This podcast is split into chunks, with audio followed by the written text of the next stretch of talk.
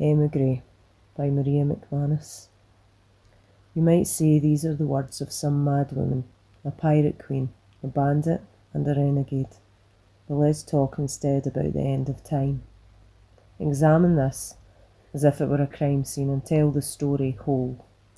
This and this alone will realign the stars when times are lean. Caged birds mimic the wild. Their sad, lonesome grace notes betray the longings of their own small, full hearts. They make the best of things, but watch, always. Should a moment come, the clasp slips, a gap appears, for in that instant they will cast a bigger, fleeting shadow and spill outwards. The transgressive and the sacred share tenancy, cheek by jowl. What is going on in your heart? Prisoners of war live here. Throw off your gaudy vestments, spring's best and brightest fig, and let me see you naked, and then more naked still. Put your heart in my heart's cavity, slip it in. Bring your worry beads if needs be. It's not too late to shred all documents of denunciation. Among the missing, those who are gone, unspoken of, delicate murmurings that could not be spoken in convent grounds or beyond a chapel door. Can we be forgiven? Our self absorption, The lost raise an echo in the quiet. passive waiting fails. Now we must hunt by ear and put our trust. In gossiping swallows, the hooded crows, and the herring gulls. The wry neck's potent drum.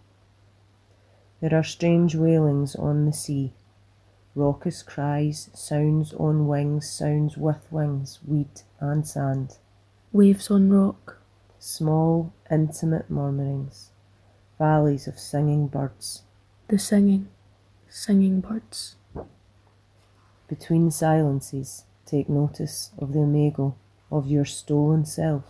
Sold back, but at what price?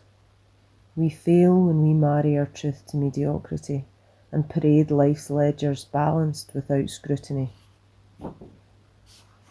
I remember the smell of bread, of funeral lilies, vivid prayers, offerings, a darkness, halos of small flames, mistakes, intentions, lamentations.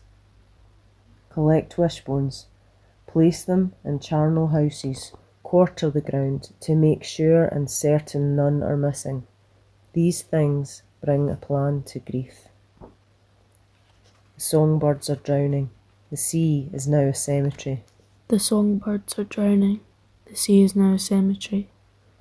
Even carrion crows sing love songs and kiss the lips of poets, gliding notes as small as stones, scrawling the heart's graffiti. In the dust under your feet. Perhaps, if we are lucky, we will live our way to truth, and in so doing find the answers. Life's comforts are honeycombed and treacherous. And moths appear to drink your tears while you're sleeping.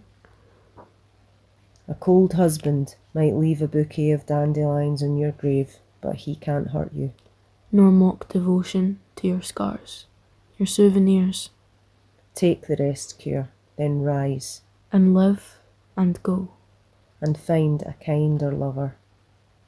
The story goes that swallows with scimitars for wings have cut your hair and told you you must strap it to your horse's back and send it home again alone, through the forest, across snow so white the shadows cast are blue. No. Ariadne has a thread for you to trace and measure distance between the archipelagos. Love finds a way. Look for a hole in the sky. Look, Keep moving and know this country has always belonged to you. this country has always belonged to you.